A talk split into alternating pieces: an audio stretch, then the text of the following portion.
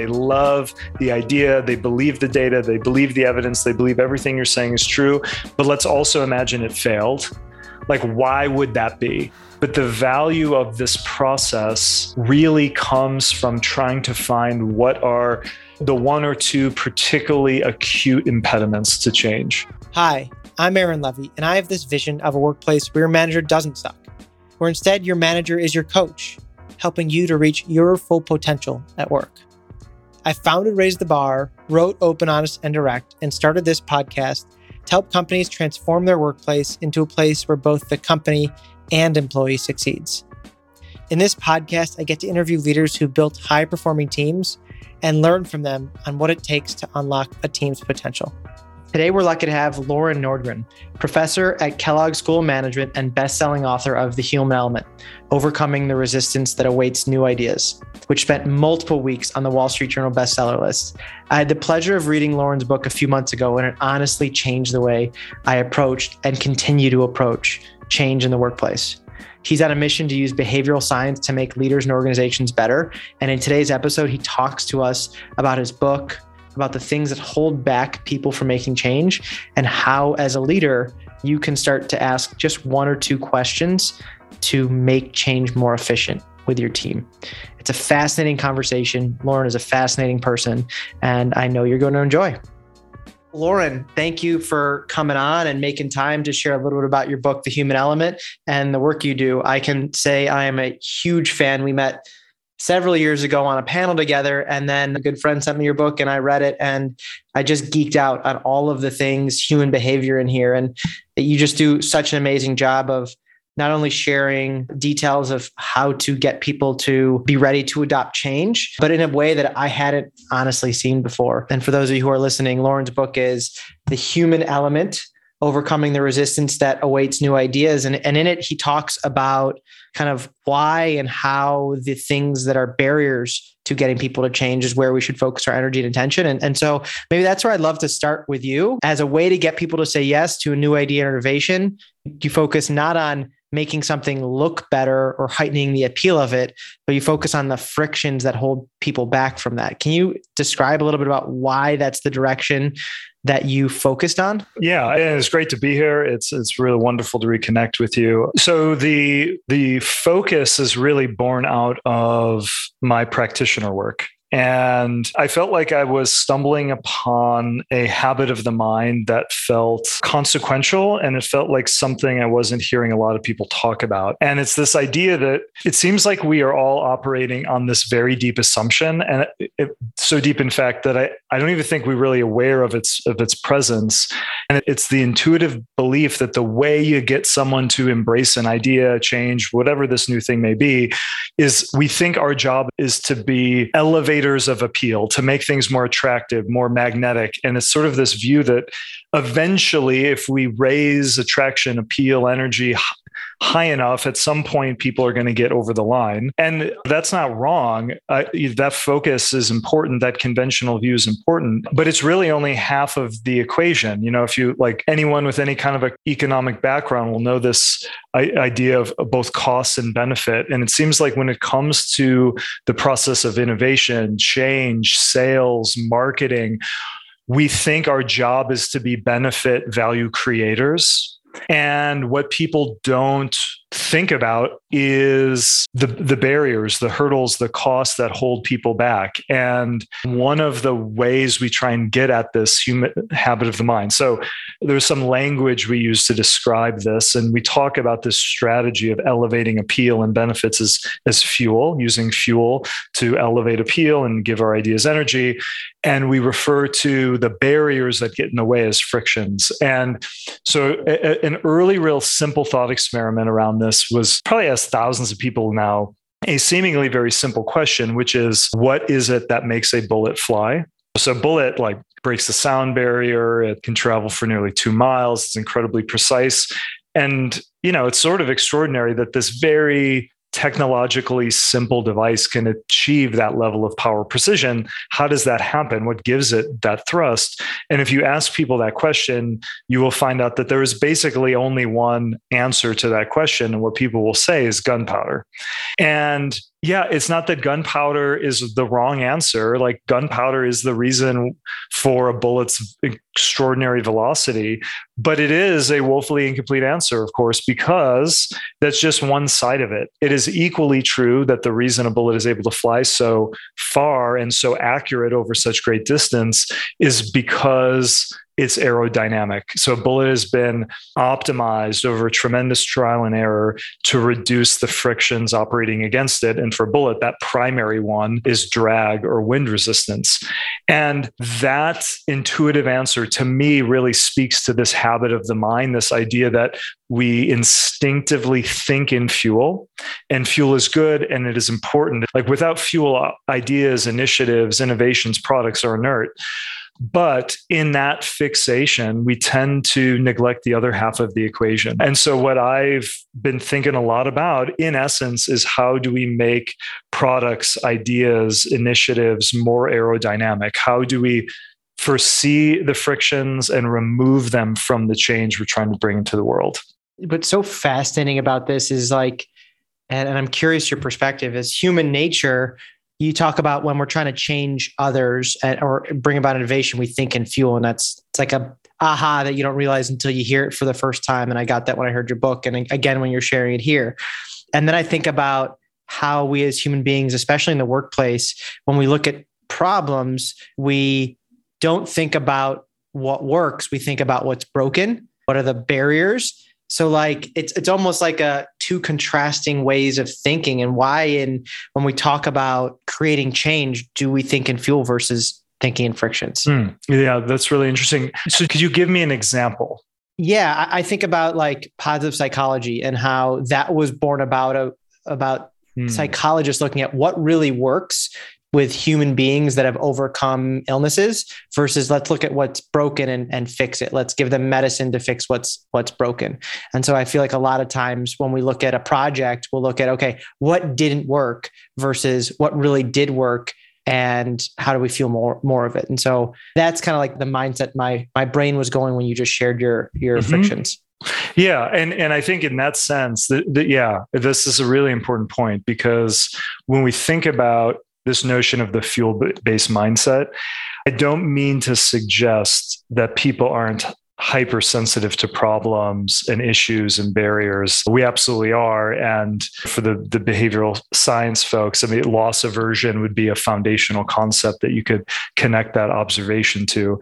I think that the notion is not that we don't prioritize problems, but it, rather, this is really speaking to the implementation side of change. And so when we think about how do we go about addressing that problem, that is where I think this fuel based mindset and the problems associated with it really come into existence. So if I'm on a, a committee that's thinking about how to create a better business school experience, I, I completely agree with you that probably the fixation will be on what are some of the negative comments and reviews? What are mm-hmm. these problems? How do we address them? And and this notion of frictions being the neglected side are really at this stage of how do we go about fixing them?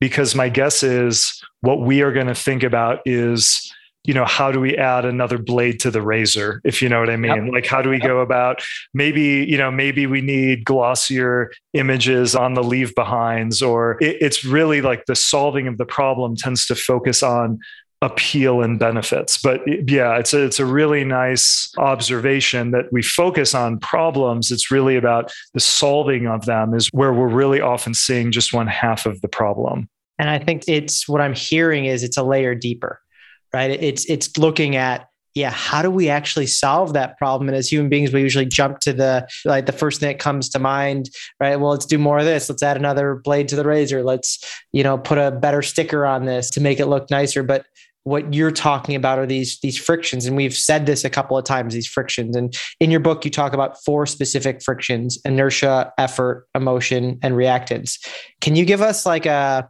30 second rundown of those so so those who are listening can kind of just get a perspective of what we mean when we're talking about frictions that can hold back a change yeah, absolutely. So it's helpful to think about the anatomy of an idea. So you might think of any idea. And when I say idea, again, this could be a product, it could, it's just something new, a change initiative, a new social movement, whatever that thing is. You can think of any new idea of having four fundamental dimensions, and each one of those has a corresponding friction. So, one dimension of any new idea is the, the degree of change this innovative idea represents. Like, what are, are, we talking about? Something transformative, something we've never seen before? Or are we talking about a slight tweak? And the answer to that question will determine the level of inertia that inhabits the idea. So, the first friction is inertia, and inertia captures the idea that for the human mind. So we tend to favor the familiar over the unfamiliar. And that, unfortunately, is a, an, a nearly ever present friction for leaders and innovators because think about at some level what change represents like what you as the innovator are attempting to do is you're trying to get people to embrace something new and the idea of inertia is that the bigger the change the greater the resistance and that resistance often has nothing to do with the the evidence the quality of the idea itself it's the precisely the transformative nature of the idea the unfamiliarity that creates the resistance. And, and of course, I could deep dive into all of these things. The second dimension of any new idea. So, first, is the change we are talking about big or small? The bigger it is, probably the more inertia inhabits the idea. All new ideas have implementation costs. You know, if you're trying to get people to embrace a new technological tool, well, they have to learn how to do it, they have to learn about it, et cetera the greater the cost of action, the greater the resistance. So, the second friction we talk a lot about is effort or effort based friction. And this captures the idea that humans are hyper, hyper, hyper sensitive to effort expenditure. The greater the effort, the greater the resistance. Of the frictions, this is often the one I think it is often the most powerful. It may be the one we most intuitively understand because things like in the marketing space, one click shopping, like the success of Amazon. In fact, the whole evolution of how Americans buy goods is really all following this path of least resistance process. The third dimension of any idea is about the reactions it creates. So you know we want our ideas to produce positive reactions excitement hope etc but even great ideas can produce negative emotional responses like uncertainty fear embarrassment. The third friction is what we call emotional friction. And emotional friction is the idea so it's the notion that even if i believe that this is a good idea often there are emotions like fear anxiety that hold me back. And when that is the case often unquestionably good ideas will never get off the ground. So it's just the, the other day I was thinking about walking into a guitar shop and, uh, you know, I've never picked up a guitar, even though I think being a guitar player is one of the coolest things you can be. Like, no one has to convince anyone that being a musician is a cool idea. But part of what has always held me back from that process is maybe you, what we might call something like the fear of the uninitiated, the embarrassment of walking in there and not knowing the terrain and looking dumb and all that sort of thing. And that's a good example of what emotional friction is. The final dimension of any new idea really captures the relationship between the innovator and the audience. So, does the audience, the people who you want to embrace change, do they feel like they have come up with this idea on their own? Do they feel like they've picked this idea up on their own volition, or do they feel like this is being imposed upon them? And when change feels imposed, the more reactance that inhabits the idea. So reactance is the, the, the simple but powerful idea that when humans feel pressured to change, very often their reaction is to push back against change. So that's the sort of model. And that model is helpful for diagnosing because ideally we're trying to find the frictions before they occur. So you can ask, is the change big or small? What's the cost of implementation? What are some of the negative emotions that it might create? And from the audience's perspective, is this their idea or yours? Do they feel forced to change? Yeah, and I like what you just said that this is a diagnostic tool before you actually initiate the change, right? Like there are questions to be asking yourself before the change happens because I can tell you like five clients right now who are saying, "Hey, we need to get our people on board with this change," but they've already rolled out the change. And so I guess maybe I'll go there is when an organization or someone comes to you saying, we've already rolled out the change, but we need to get other people on board with it. And uh, we need to like remove those frictions. How do you then diagnose and help them start to think about how to support the change once they're already through it? Because I think people are going to be listening to this and be like, well, I've already done some things and I, I didn't ask these questions. What do I do now? Yeah. And as I'm sure you'll relate to in your work, and because it's what I often see in my practitioner work, often I'm getting called in precisely as you say, like once the thing didn't go well. Yeah. And broadly, I mean, this to me is one of the the most understandable. So I don't say this with any arrogance. One of the most understandable but most problematic human intuitions, which is we always just want to like begin the work and hope for the best. Honestly, it's sort of a path of least resistance problem. Like, let's just jump in. And so, always this analysis is the best time is before you create change because once you launch, if there are important frictions that await you, now the parking brake is up. Right now, you're spinning the wheels. It's not that we can't do good work, but we've changed the degree of difficulty. So it's always good to do a friction analysis before you implement. But once you implement, then to me, it's still very much the same process where you're trying to figure out what are the things that are holding people back. Sometimes now there is an additional friction, which is the rollout, the implementation process has created additional layers. But even if if we're doing it at this point, still some of the frictions that you anticipated could have anticipated perhaps at the beginning are still there. And what we are attempting to do is identify them and then ask ourselves how can we remove them from the process. And so if you were thinking about oh I'm already midstream or the project is is begun and it's not going well, we can still do this analysis. Sometimes the implementation has created its own frictions, but we can we can undo that. It just takes a little bit more work. That makes sense. It's still worthwhile. It's not like, okay, we're, we're beyond the point of, of helping. One of the things I was wondering as I was reading this and, taking this from the people side of business, and some of what you share is talking about like, how do, how do you market an idea? How do you market innovation? And I know you also look at the people side of the business. And how do these frictions and these principles, I'd almost think about them, of how to approach change, how do they apply to the way you would advise or support organizations in leading and support, let's say, a manager or a team in leading others and leading each other? How do these principles apply in that direction?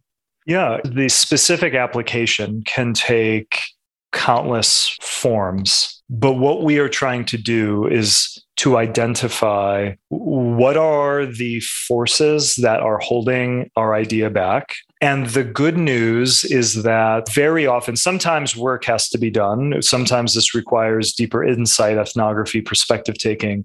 But oftentimes it is simply because we have blind spots for friction, they're kind of hiding in plain sight. And just as a, as a very practical tip, often the thought experiment I like to play is I'll ask folks to say, let's assume for a second two things are true. Number one, so you unveil the initiative and people love the idea. They love the idea. They believe the data. They believe the evidence. They believe everything you're saying is true. But let's also imagine it failed. Like, why would that be? Like, if you had to imagine some uh-huh. barriers, uh-huh. some things that are holding them back, what might that be? And often that thought experiment can be a, a nice, like, forgetting about all the terminology, inertia, et cetera, can be a nice way for people to start thinking about what are some of those elements that hold people back. And in my experience, if you dig deep enough, you can probably find all elements of four. But the value of this process really comes from trying to find what are the, the one or two particularly acute impediments to change. And so, in the context of, let's say, an internal change initiative, you know, I guess the point I'm, I'm trying to make is often this does not require total redesign about how you approach change It's just trying to find what are the one or two hurdles that are going to trip you up. And so, in the context of let's imagine it's a digital transformation, and this is a company that's done things in an analog, old school way. And now all of a sudden they're trying to unveil this digital streamlined process overnight. What, what you have there is really big change, at, at least in people's minds. They perceive that as transformative. And it, it may not mean that you do everything different, but once you see that it's highly likely that the unfamiliarity of this what you're trying to achieve is a big reason people are resistant to it. Well, now you can start thinking about some real practical ways to disarm it. The specifics take endless form, but as a high level approach, it's just if we can find one or two barriers, often that's all that is required to really unlock change. Like often it's things like people are embarrassed, people are anxious, you made it a little inconvenient. And if you shine a light on that, often the solutions become really clear and intuitive. I love how you shared that. And I like the high level here because, you know, for somebody who's even somebody who's read this and I, you know, I'm looking at the book right now and I have a bunch of post it notes and underline things and, but we don't often put all of them into practice, right? And I don't use the four frictions as a, a question I ask myself every day before I roll something out with my team. But I think you made it really simple and easy to say, hey, you're going to do something different.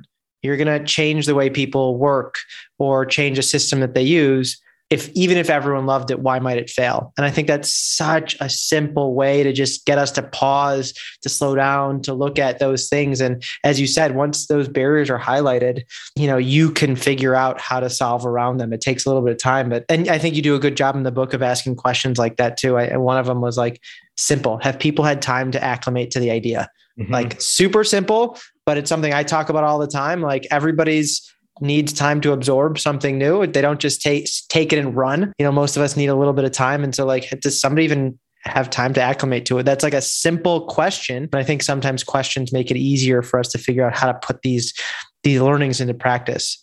You mentioned something in your book that I also thought was just very interesting and, and I was curious about. You said a lot of employee behavior that looks like apathy is really just ambiguity. Mm.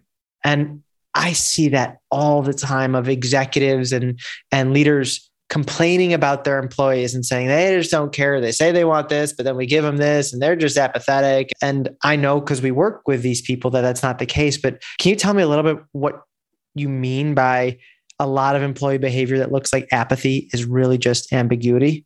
Yeah, this brings us back to the fuel-based mindset, and it's a it's a wonderful example of it. So, in teaching executive education classes at Kellogg, often the opening question I'm asking is why are you here? What is the change? What is the biggest problem you have for people? What is the thing you are not getting today that you want?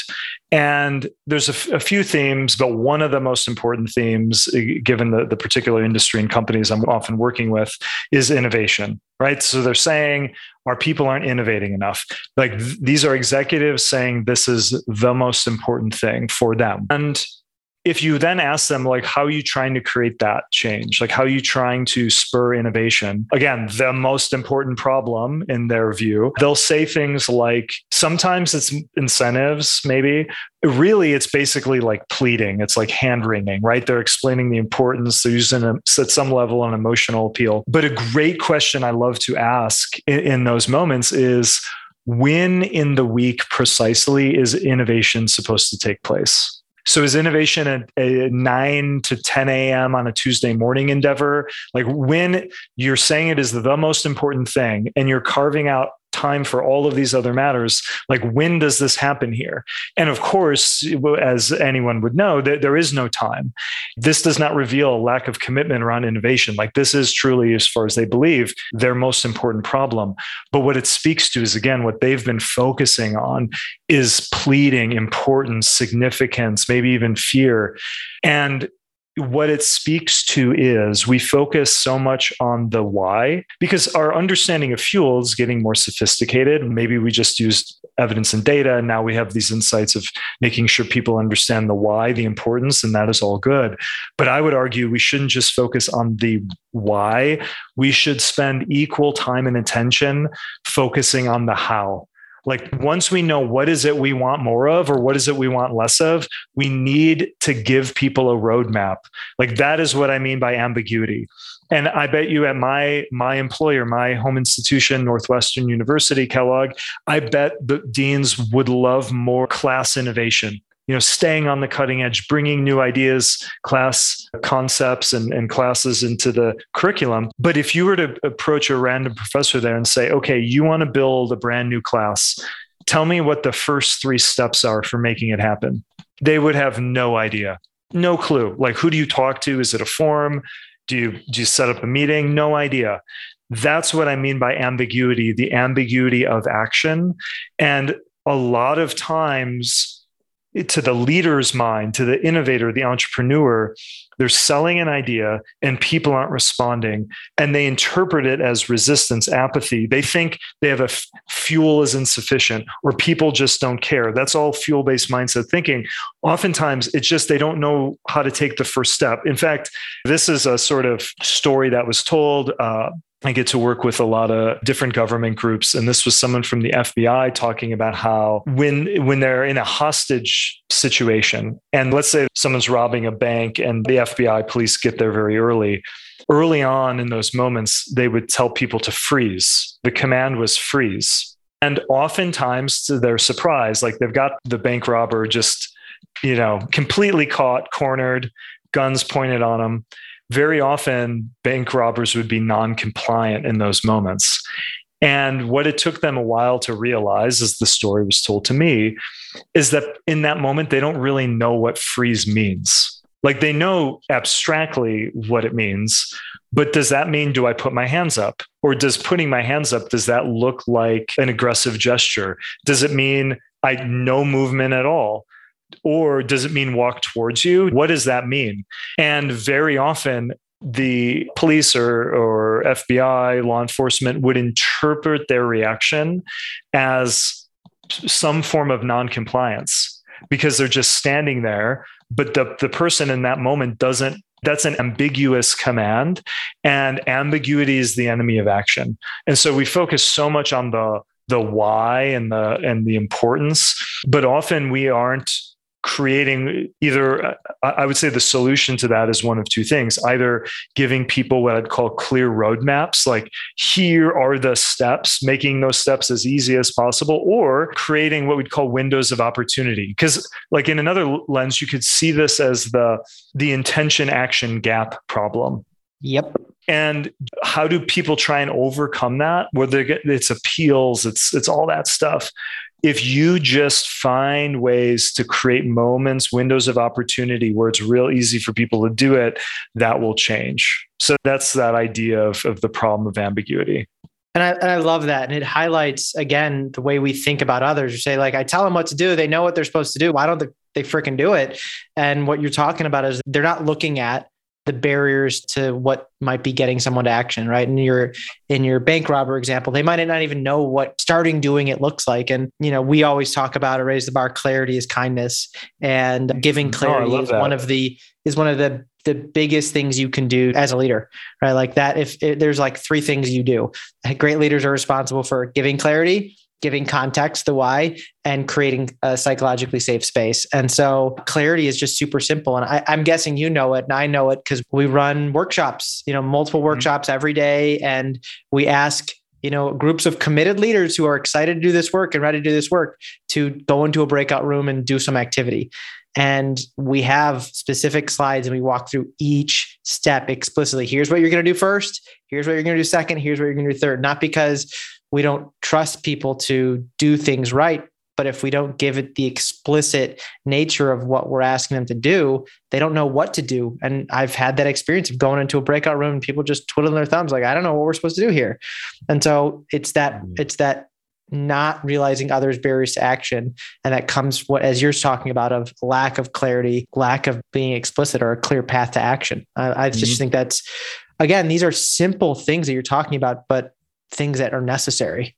I was talking to someone who does a lot of public speaking in the leadership space. And what we were talking about, it was this interesting puzzle, which was so his business is basically referral, right? So you give a talk and then that one talk leads to multiple talks and you know, it's his livelihood so he tracks the referral outcomes very carefully. And the puzzle he described to me is it's basically like an all or nothing situation. Like he's either getting a ton of referrals or none.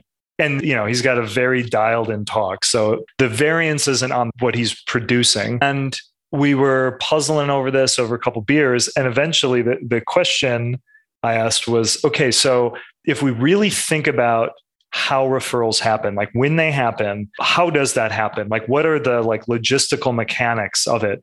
And he's like well you know someone walks up and they shake my hand and they give him a business card. And once that happens then i can be proactive in following up with them. And that was the question to to solve the puzzle which is what we realized is the thing that was mostly explaining this all or nothing phenomena is what happens immediately after one of his talks is it a coffee break or is it another speaker? Because when it's a coffee break, or if it's a lunch break or whatever, now there is this window of opportunity. So you have people, fuel is definitely not the problem. Like they like to talk and you have people sitting in the audience and talk ends there's the applause and now there's coffee and that creates a, a, a, space where it's very easy and comfortable for the attendee to walk up and introduce themselves. And so it's it's a window of opportunity for the action to happen. In the other context i mean notice that it's not like these barriers are, are significant at all. He's got leave behinds. He tries to make it real easy. He's encouraging them to reach out over linkedin et cetera. And think of all the people who set the intention in that moment right? Like an equal number of people like the talk and they think, oh, yeah, I'm, I'm really going to follow up with this guy about having him come speak for us. But now they have to follow up on it, which is an action. Maybe emotionally, there's a mild kind of friction because now, you know, he's not sure about what to write or if the person still remembers, et cetera, et cetera. And so it's that little thing that was explaining so much. It was like a light switch and once you have that insight, like now all of a sudden you plan around it because now occasionally it's not feasible, but now when he's setting up talks, he's quite strategic about, of course, like what is he ask about? Like he's booking himself in the position of the agenda so that coffee chats or coffee breaks or lunches or happy hour, best of all, immediately precede his talk. And I love that for how that intention action gap is just so profound for moments like this. This just highlights what you've been kind of sharing all conversation is just the importance of looking at, right? What's getting in the way of the action that I want to be seeing? Yeah. And asking yourself that question. And you do a great job in the book, obviously, of describing and and giving more probing questions of how do we how do we dig a layer even deeper than that. But I think you you high leveled it for us really well. It's just like what's getting in the way? Or before that, what I think that's the question that really should be asked is what would get in the way if this mm-hmm. didn't work? What might get in the way? I think that's just a great thought experiment for any leader to be doing at any stage you know when they're introducing something new to their teams or to just another another human being to really think through that because there's going to as you shared just in that example there's going to highlight some just clear easy wins. And it's not as hard as it sounds to plan change sometimes. It takes a little of extra effort and energy but it but you can find some easy wins along the way. And so this is just fascinating. I mean i could go on for hours. I'm to take you up and get you know take you out to drinks at some point soon because we're both in chicago because I, I, definitely could dive into this stuff for much longer. But for the sake of our audience's time i just want to say thank you. This was a wonderful conversation. Just really really i just the work that you're doing is awesome. And i'm grateful that you're doing it. I'm grateful that you came on to share your share your insights with us Gosh, thank you so much. This was delightful. To anyone listening, if you want tools for thinking about the frictions and making ideas more aerodynamic, if you go to thehumanelementbook.com, there's a tools page where we put up some things that we've found to be really helpful for diagnosing the frictions. Ideally, before we begin implementing, launching change. Uh, those are free tools, of course, or I'm very easy to find online. So people should feel real welcome to reach out and, and share their friction stories with me or reach out if they'd like any of the tools. And you will find Loran's LinkedIn info and the human element book.com and also a link to his book in the show notes. So feel free to look there. Feel free to reach out to Lauren or me if you want to get in touch with him. Thank you so much. Again, this was a blast. I'm just grateful and excited for more of these conversations. Oh gosh, thank you so much. This was fun. Open Honest and Direct is produced by Raise the Bar, where we help companies level up their leadership by empowering their managers with the tools, skills, and training to be better leaders of people. You can get in touch with us at raisebar.co. Thank you for listening and go put your learning into practice.